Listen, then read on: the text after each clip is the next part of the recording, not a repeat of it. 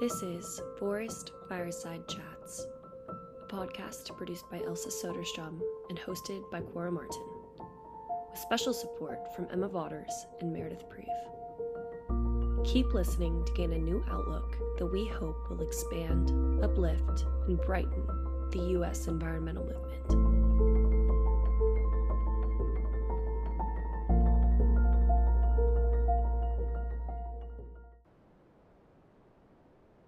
Everyone. Welcome back to Forest Fireside Chats. I'm again joined here with Elsa uh, to introduce the June episode.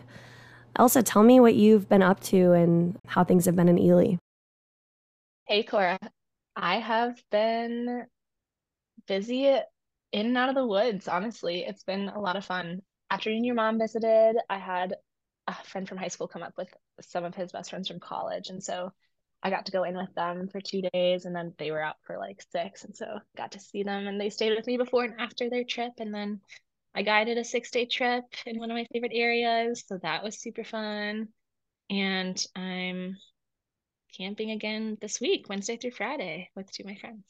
And oh yeah, it's we have a big fire ban up here right now because it's been super dry. So that's a big bummer because normally it doesn't happen this early on in the season but we just finally got rain for the first time in a month this past weekend. So hopefully that trend continues. Do you feel like it's hard to separate work from enjoyment now that your enjoyment has become your work? Like, do you feel like it, you still enjoy like going out on trips and stuff, considering it is your job? Yeah, that's a good question. This was my first time, like the six day trip I was talking about was my first time summer guiding overnight trips because I did it this past winter, but it's definitely a lot lonelier compared to going with your friends. But it's still, I, I mean, I'm still getting paid to camp, and that's incredible, and in like my favorite place, and it's good because it allows for a lot more self reflection. I think like I had a lot of time to journal and to read when I wasn't like doing chores. So yeah, definitely still enjoyed it. Just a different sort of experience, of course, being in the woods. But yeah, I just feel really fortunate to be able to do this as my job. Yeah. I'm very jealous, but I'm very happy for you. How are you doing? I'm doing well. I have spent the last couple of weeks in DC, which has been nice considering I was traveling so much in May. But I'm actually going home to Kansas City next or this Friday I'm going to be there for the 4th of July and for Taylor Swift. And you just went to a Boy Genius concert. Yes, yes. I Elsa and I are huge Boy Genius fans. When we were up in Minnesota, we were chatting. It was like the first day, and I think we were like really debriefing our lives. And this one part of this boy genius song came on, and I was like, "Can we take a pause and just listen for a second? And we just, it, was it was a beautiful moment. I love that you love boy genius and I didn't realize how much she loved boy genius so it was just really funny and totally made sense. We would stop this serious conversation to finish out the, the song. Yeah, yeah yeah, the concert was amazing. It was, I think it was, it's the third best concert of my life. Phoebe Bridgers was like, she was so ethereal. It was so beautiful. Oh my gosh. And Elsa, I owe you videos. I owe you videos. I'm going to send those right after this. So we have some uh, fundraising going on for our podcast. When we started, we had a GoFundMe that we unfortunately just did not take care of and did not utilize. And so we're getting back on that track. And that's going to be alongside our emails. We're going to have monthly newsletters, and that's what Meredith is working on. And I'm really excited about those because Cora explained this in our last episode. But instead of doing news in our episodes, they're going to be summarized in this newsletter, and then you can click on the link and read more about it if you want. But it'll be fun to just have a more written companion to our episodes and have that option for people as well yeah, so if you're interested in signing up for the newsletter, if you're interested in donating to the GoFundMe and getting a Forest Fireside Chats sticker, just go to our Instagram. It's just Forest Fireside Chats, and all the information will be posted there hopefully in the next in the next week. Yeah, so uh, this month's episode we got to speak with a young entrepreneur named Tyler Bernstein. My roommate ran into this guy in the streets of DC and he ended up being the perfect person to talk to on the podcast. So she got his number and shared it with me. We were really lucky to get to speak with him. So I really hope you enjoy hearing about his startup that just received a $30 million grant from the Department of Defense to create the first carbon free satellite that will be put up in space by DoD. And also, so fun to highlight someone who's our age. I know, he's 25. Yeah, heck yeah. Look at that. We can be doing stuff too. Thank you all so much, as always, for listening. Elsa, thank you for joining. I'm really hoping you guys like this episode. It's going to be a bit different than, than usual, but we're excited with these changes. Thank you, Tyler, so much for being here. I'm going to quickly introduce you. Tyler Bernstein is the 25 year old CEO and founder of Zeno Power, a company designed to provide clean nuclear energy using a next generation radioisotope power system. The compact, lightweight system can safely turn nuclear waste into a steady supply of energy operating from anywhere from the bottom of the ocean to the surface of the moon. Bernstein was named one of Forbes 30 under 30 in 2019, along with his co founder, Jonathan Siegel. Forbes wrote, one of their systems, the size of a window air conditioner, could potentially power a building for decades. Four years later, Zeno is fully operational, working with partners across the US Department of Defense. The company actually recently received a $30 million grant from DoD and private investors to build the first commercially developed nuclear powered satellite by 2025. I am thrilled to be able to speak with Tyler today to discuss what this type of energy transformation could mean for climate change, sustainable development, and the long term viability of carbon free, resilient nuclear power.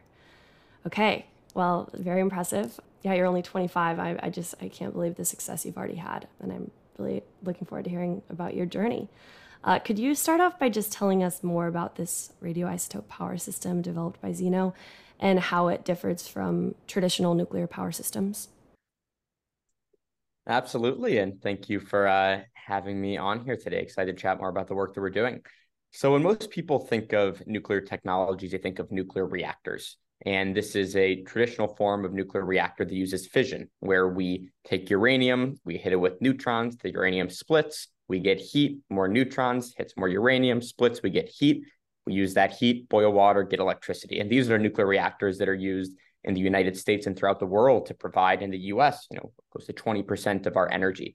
We are building a very different and far less known form of a nuclear technology called radioisotope power systems, as you mentioned, nuclear batteries of sorts. And these are very small systems, things the size of shoeboxes that convert the heat from decaying radioisotopes into electricity. Hot rocks that are decaying over decades, we shield the radiation, convert that heat into electricity, and you have something the size of a box, a microwave oven, or a shoebox that is generating electricity for decades. And this is not a new technology. This is a technology that NASA has used historically to power all of our deep space spacecrafts Voyager, Cassini, Mars rovers. The US Air Force and Navy have used them in the past as well to power remote sensors and naval buoys. And these legacy systems have always either used an isotope plutonium 238 or strontium 90. And NASA has used plutonium for all their deep space spacecrafts, and plutonium is a terrific isotope.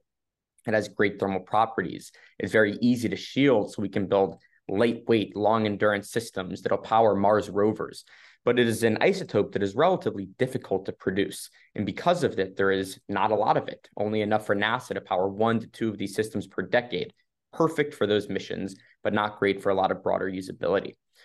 Now, strontium 90 is an isotope that the US Air Force and Navy used historically to power remote sensors and naval buoys. And it's a far more abundant, really, nuclear waste product as fuel, a byproduct of nuclear reactors that we use to power a lot of our country. And because of this abundance, again, it has been used to build hundreds of these. Um, however, strontium 90 is a bit more difficult to shield. So historically, these systems required really concrete or lead in order for them to be safely used, resulting in very heavy systems. And at Zeno, we got together at Vanderbilt University and started to see a lot of potential for this technology, small, uh, long endurance power systems that could be used in off grid regions in space, on the ground, under sea. If we can find a way to build a radioisotope power system that is affordable, lightweight, and scalable, a combination that hasn't happened before. And over the past couple years, again, starting out at Vanderbilt, tech development really beginning in 2019 up until today and in the future, we have developed a radioisotope power system using strontium 90, that available, abundant uh, nuclear waste product, but in a lightweight form factor with a novel fuel and shielding design, allowing us for the first time to build a commercially built radioisotope power system that is affordable, lightweight, and scalable that can be used much more broadly than these legacy systems in space and on Earth. Wow. Okay. Well, I do want to talk about, yeah, those applications on space and on Earth. Can you tell me about the specific uses of this system that you're most interested in right now and Zeno is most interested in right now? Yeah, so more, more broadly, our vision is to take developing areas of the world, whether that is on the surface of the moon, regions of space, in the Arctic, on the seabed, and provide clean and reliable power that allows them to develop. And Zeno started really with this recognition that in a lot of those regions today, whether this is companies, governments, or humans have a, a, difficulty to operate in those regions because of lack of access of energy. And that a radioisotope power system, a battery that lasts for decades, a power system that lasts for decades, if we can build these in a lightweight and um, affordable form factor, that could have a lot of usability in those domains. So again, broader term division, as you mentioned, is to provide clean plug and play power in all of these developing areas to help them develop. Now, in the near term, we are primarily focused on space and maritime regions. These are regions where power is extremely challenging in certain domains and where we've seen a lot of draw from initial customers, both in the government and commercially. So as you know, you saw and you mentioned here a couple weeks ago, we announced a $30 million program with the US Space Force to power a satellite providing constant power and constant propulsion to enable a lot of new capabilities for the Space Force, but also more broadly the commercial space industry. And we have some other contracts in the near future um, both in space and on Earth that we will be announcing soon that we are uh, quite excited about. Wow. I think that's really incredible.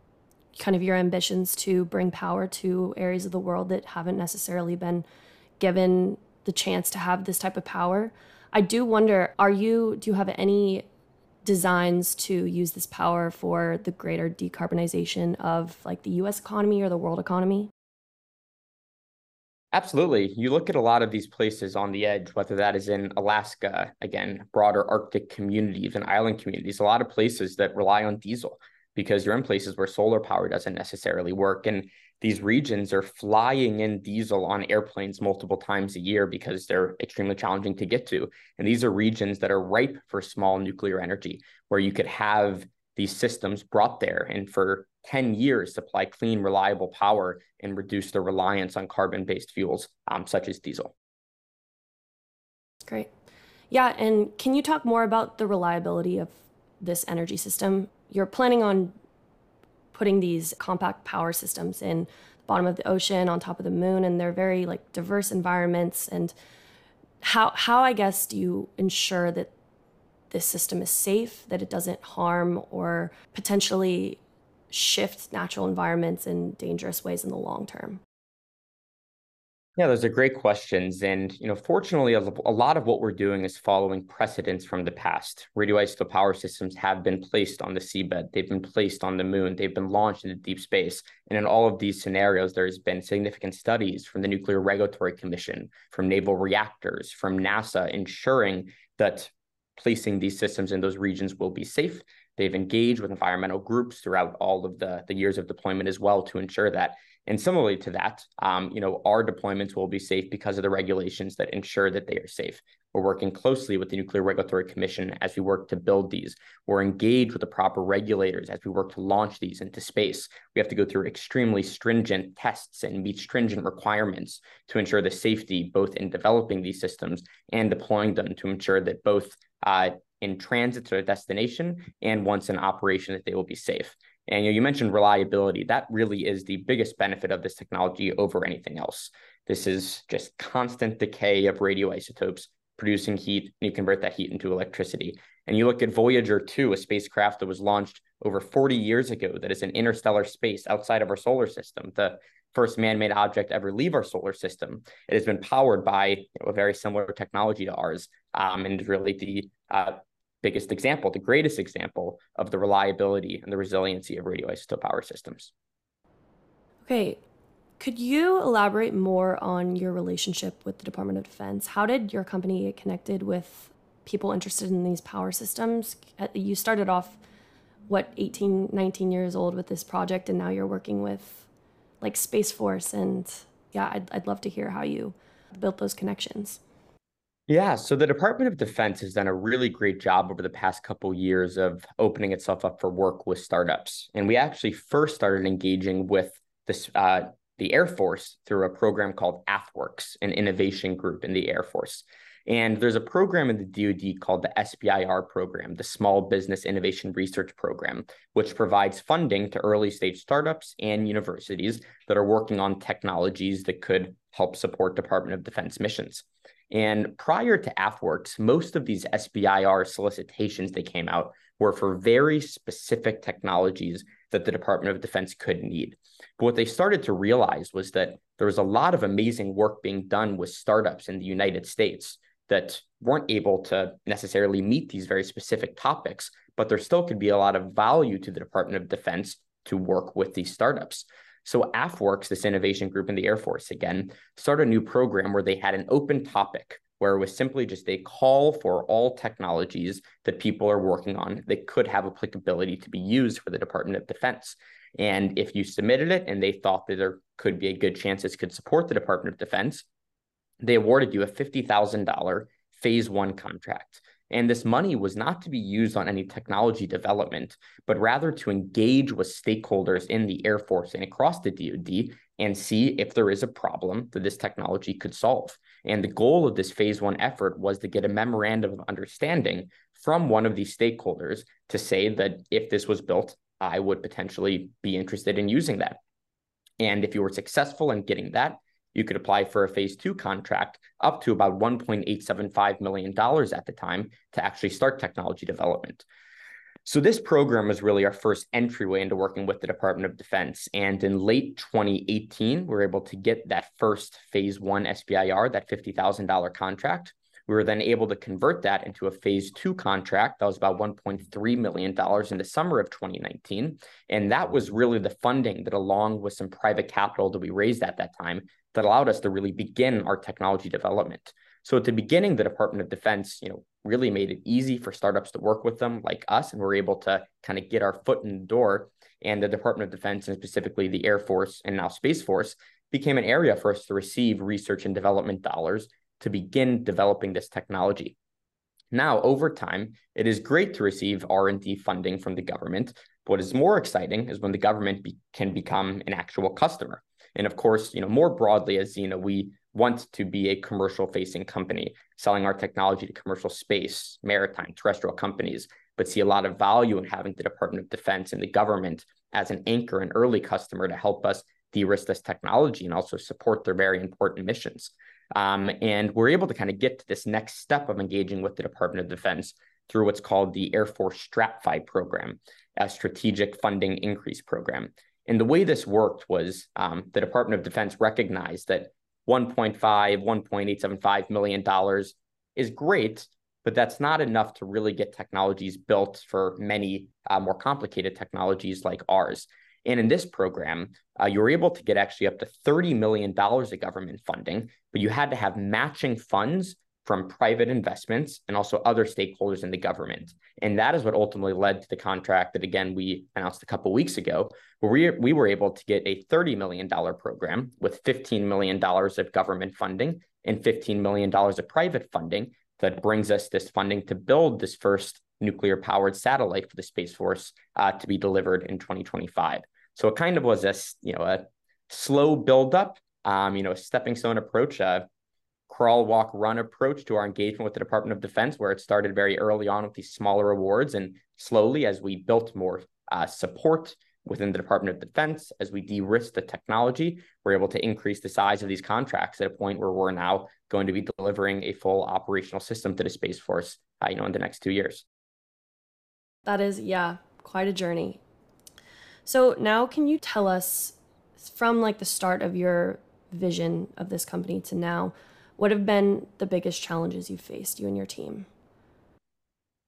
Yeah, you know, I think a lot of the biggest challenges have been, you know, mm, you kind of hinted at this, and I briefly talked about it. That, um, you know, we are working in a uh, industry that works with the government a lot, whether that is the Department of Energy or NASA or the Department of Defense, and these are complex organizations that are not extremely straightforward of how to work with them.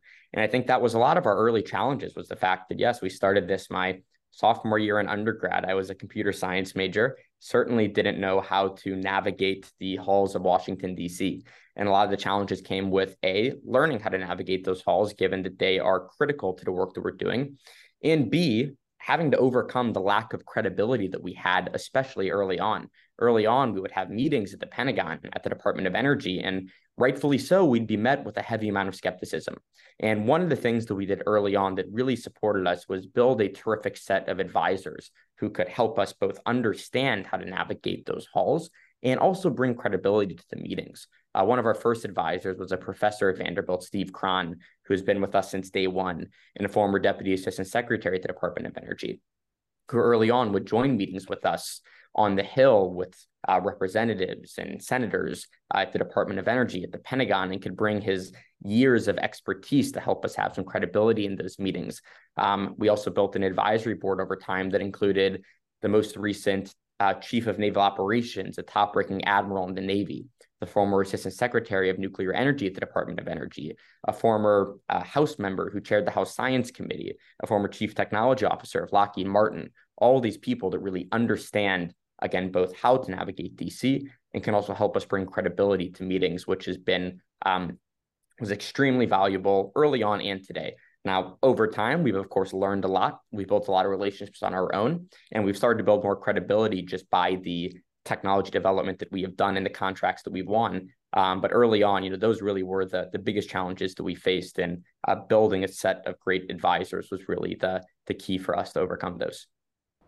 Uh, I don't know really what form this would take, but do you feel like you've received any political pushback, or do you think that energy and nuclear and clean energy is a pretty bipartisan issue?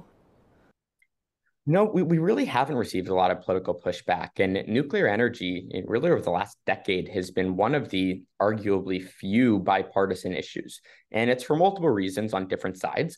Um, but, you know, if you look at uh, a lot of bills that have been passed over the past even five years, there's been about half a dozen bills that have supported nuclear innovation, that have streamlined nuclear regulatory approvals, that have supported nuclear supply chains and funding advanced nuclear technologies. And almost all of these have passed the Senate 96 to 3, 98 to 1. Um, you know, really strong bipartisan support for nuclear energy. And I think that there's multiple tailwinds for the industry right now. You know, first, there is this recognition that nuclear is critical to meet our climate and carbon emission goals. Um, you know, and you are seeing this recognition from both sides of the aisle. The nuclear has to be a part of the equation. And this is not nuclear versus solar wind energy storage. This is nuclear and solar wind energy storage, geothermal, hydro. We need all of the clean energy sources that we have today and can develop and build more of all of these in order to reduce our carbon emissions and increase the energy that we have in this country. So I think that is the first side. And second, you know, you look at what has happened with the war in Ukraine and Germany's reliance on Russian oil, and you look at um, you know, decoupling with China. And you're starting to see a lot of interest in onshoring domestic energy supply chains. And nuclear is a great example where we can have a domestic supply of uranium. Um, and we don't have to necessarily rely on other countries or adversaries uh, to support us with the energy that we need. So there's a whole energy security angle of this as well. Um, combined with the need for nuclear to meet our climate goals uh, that has really led to broad bipartisan support for nuclear. And for us specifically, we also have the fact that we are using a nuclear waste product as fuel. Um, you know, one of the big uh, strikes against nuclear is use nuclear fuel or nuclear waste. And while um, you know we do have solutions and it is safe today, uh, you know we don't have a long-term solution for it today, and that is a talking point against it frequently.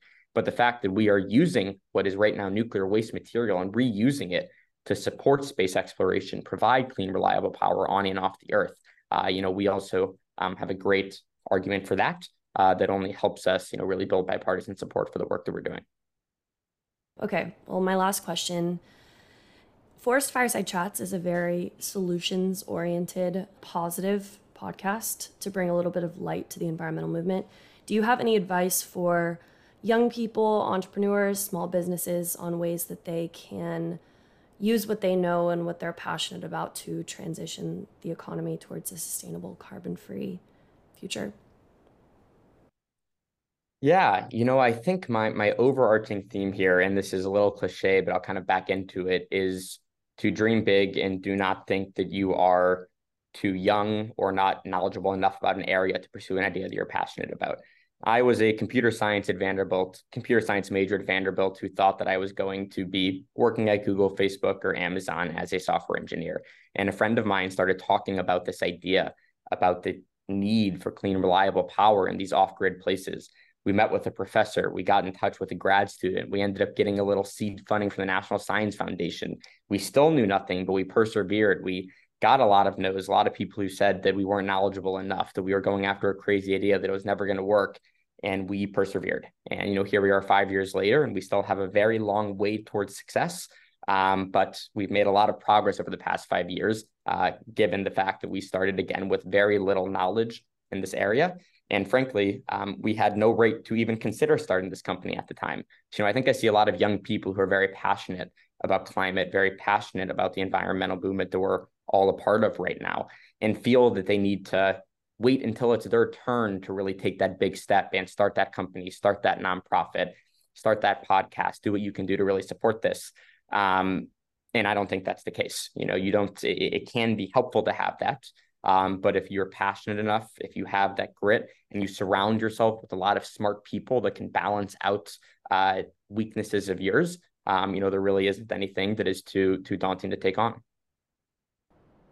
That is a beautiful ending. Thank you so, so much. Uh, I learned a lot, and I'm definitely going to keep my eye on Zeno in the future to see where you all go. I wish you the best of luck. Terrific. Thank you so much for having me on. Really enjoyed chatting.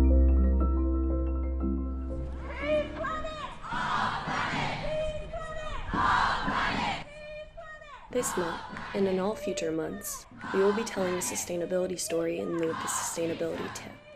The June sustainability story focuses on environmental activism.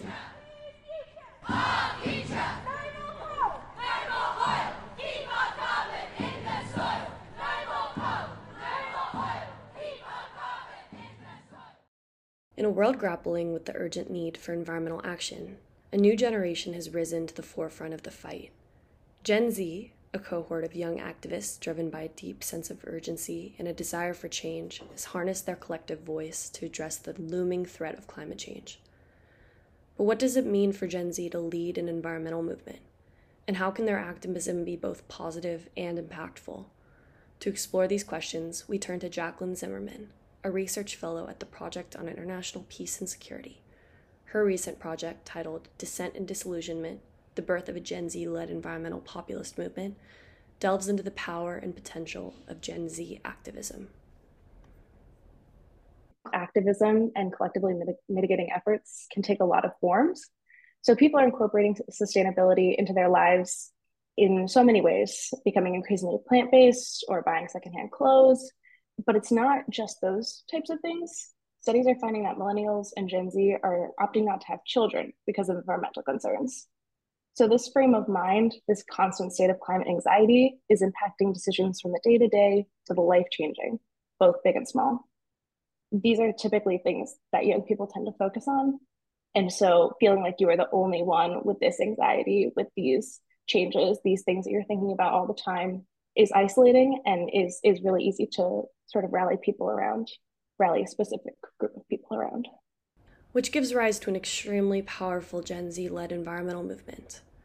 I think we can all agree that consistent, healthy environmental activism is key to achieving lasting change. But what does this entail? So, to me, I think healthy environmental activism is informed and it has a clear goal and it has a clear audience. So, you know what you're doing and why, and you know who your audience is, how they'll receive your actions, and most importantly, what ways they can take their own actionable steps from your activism, whether it be joining your movement, you know, writing a policymaker themselves. Gen Z activism has gained significant traction in both social media and the news. With their strong digital presence and use of social platforms, Gen Z activists have harnessed the power of hashtags, viral challenges, and online campaigns to spread their message far and wide. Their ability to mobilize and organize online has allowed them to quickly gather support and raise awareness on pressing environmental issues. And mainstream media has recognized the significance of Gen Z activism, dedicating coverage and highlighting their efforts on news platforms. But at what point is a powerful movement like this at risk of becoming performative? In Jacqueline's research, she also dove into the risks associated with Gen Z environmental activism. Populism as a rhetorical style, and in some cases a tool, can be defined by divisive tactics that rally and uphold one group and then demonize another. So as polarization increases, this kind of begets more populist tendencies. Environmental populism would use populist rhetoric applied to environmental causes, in this case, global climate change. So an environmental movement might represent themselves as a pure us collective, with the them being anyone from policymakers who have failed to act on the environment, big business, particularly in the oil and gas industries, and climate change deniers. So populist rhetoric is already being applied to environmental movements, resulting in the rhetorical story of old sort of elites attempting to steal innocent young people's futures in favor of profits and fossil fuels. In the worst case scenarios, I see a collective um, of young people taking on these tactics that can result in democratic backsliding, violence that risks crackdown, and the potential for adversaries to sort of meddle with a movement that's already so disillusioned. We then asked her about her inspiration to study this topic we were seeing activists from Stop Big Oil engaging in civil disobedience by throwing soup at Van Gogh sunflowers and gluing their hands to the wall, uh, if you remember that story. So these types of, of big demonstrations are increasingly common among European groups like Extinction Rebellion and Last Generation. And so I started to think about how this might look in our polarized society. And so while I, I started to love this idea of collective action, it became increasingly apparent to me that this could be a slippery slope, especially for young people. Jacqueline is referring to recent actions by the activist collectives she mentioned, like Just Stop Oil, that have been the target of sharp criticism from older generations. These groups host very high profile rallies and have engaged in nonviolent civil resistance to make their point in public spaces. They've closed roads, thrown soup at Vincent van Gogh's sunflowers, glued themselves to famous paintings, interrupted soccer matches and other sporting events, and targeted high profile events to share their messaging. On a personal level, engaging in environmental activism and supporting the Gen Z environmental movement provides a sense of purpose and fulfillment, allowing individuals to align their values with their actions. By actively participating, individuals become more knowledgeable about environmental issues, develop critical thinking skills, and cultivate a sense of agency to affect change. Environmental activism encourages personal growth by fostering resilience, empathy, and leadership qualities. And of course, supporting the Gen Z environmental movement brings about global benefits. The collective efforts of Gen Z activists raise awareness on urgent environmental challenges, pushing these issues to the forefront of public discourse and policy agendas. By amplifying their voices and demanding action, Gen Z activists inspire societal transformation and policy reforms, leading to a more sustainable future for all. Through their activism, they catalyze systemic change promote sustainable practices, and advocate for environmental justice, creating a healthy and more equitable world for future generations. So, how can you get involved? I think the easiest way is to start with the big groups.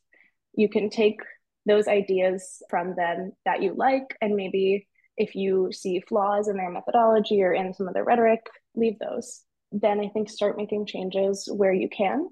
There's a group at William and Mary, Carbon Fee and Dividend Movement, and they're doing great work. But their whole theory is that being on a college campus, you can make changes within your community and you have so much uh, reach of like-minded people. So they have signs with an easy to access link to write policymakers and encourage more and more people to carry signs to indicate that you're sort of with this idea for what they believe is the most effective climate policy. And they've been working with people in, in citizens climate lobby. So I think that sort of example coming out as I was doing this project is emblematic of ways that collective action is not a slippery slope and it can be engaging for a lot of people. As we navigate the complexities of environmental activism, it is crucial to recognize the potential of Gen Z led movements. By fostering informed, inclusive, and goal oriented activism, we can harness the energy and passion of this generation to create a sustainable future for all. If you are interested in getting involved but don't know where to start, DM Forest Fireside Chats on Instagram and we will help point you in the right direction.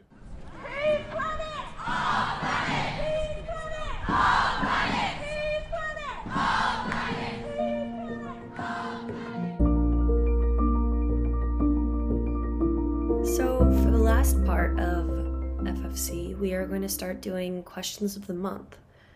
I really encourage all of you to submit questions by emailing us. Our email is forestfiresidechats at gmail.com. And you can also find that email in our newsletter, which all of you should sign up for. But just to give you an example of the type of question you can ask, and you can really ask anything, I had my producer, Elsa, send me a question.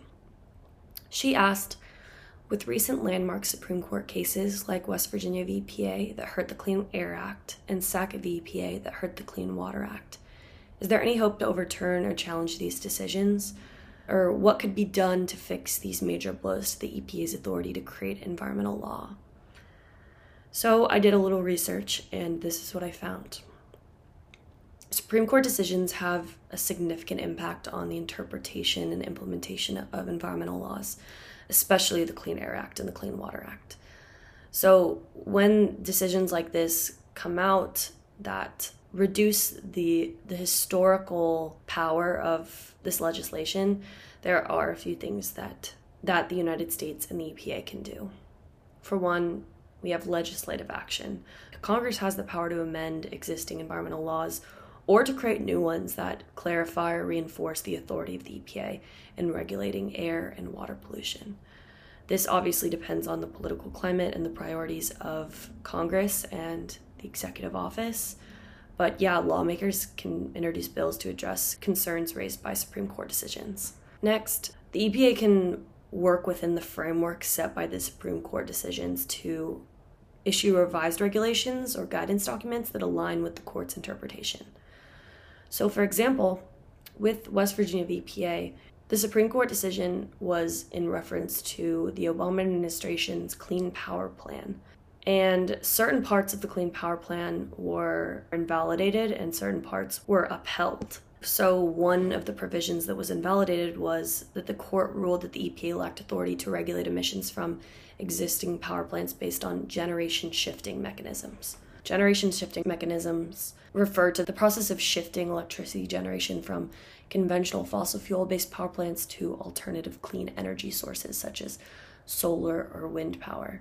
And yeah, the Supreme Court ruled that Congress did not grant the EPA the authority to regulate emissions from existing power plants based on generation shifting mechanisms, meaning the EPA's ability to force regulations related to shifting power from fossil fuels to clean energy as part of the CPP.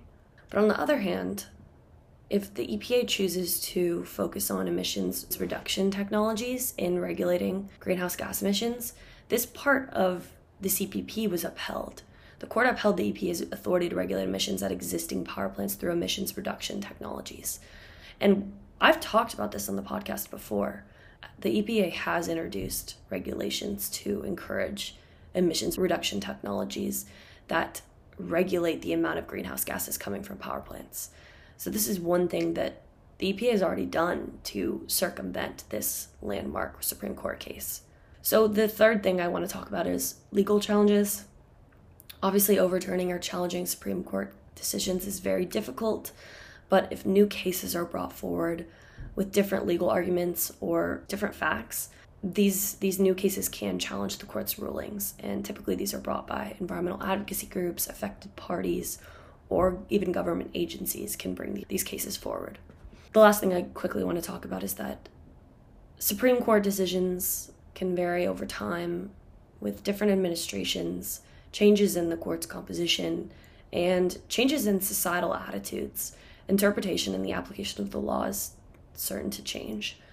I also truly believe that public opinion and advocacy efforts can influence policymakers and even our Supreme Court justices.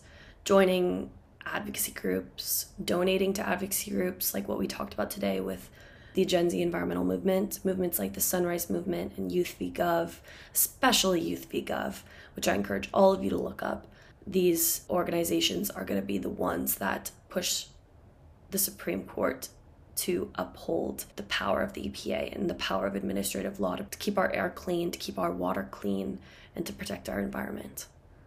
Okay, that's all I have for this episode. Thank you so much for listening. Please submit a question, sign up for our newsletter, go follow us on Instagram, and donate if you can. If you are excited by these episodes and you enjoy hearing about the environment and learning about different stories related to sustainability in the United States, donate to our GoFundMe.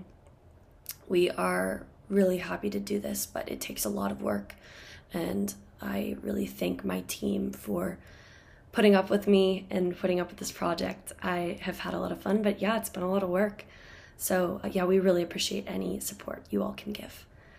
Okay, I hope you have a great month of July. Happy 4th, and I will be back at the end of the month.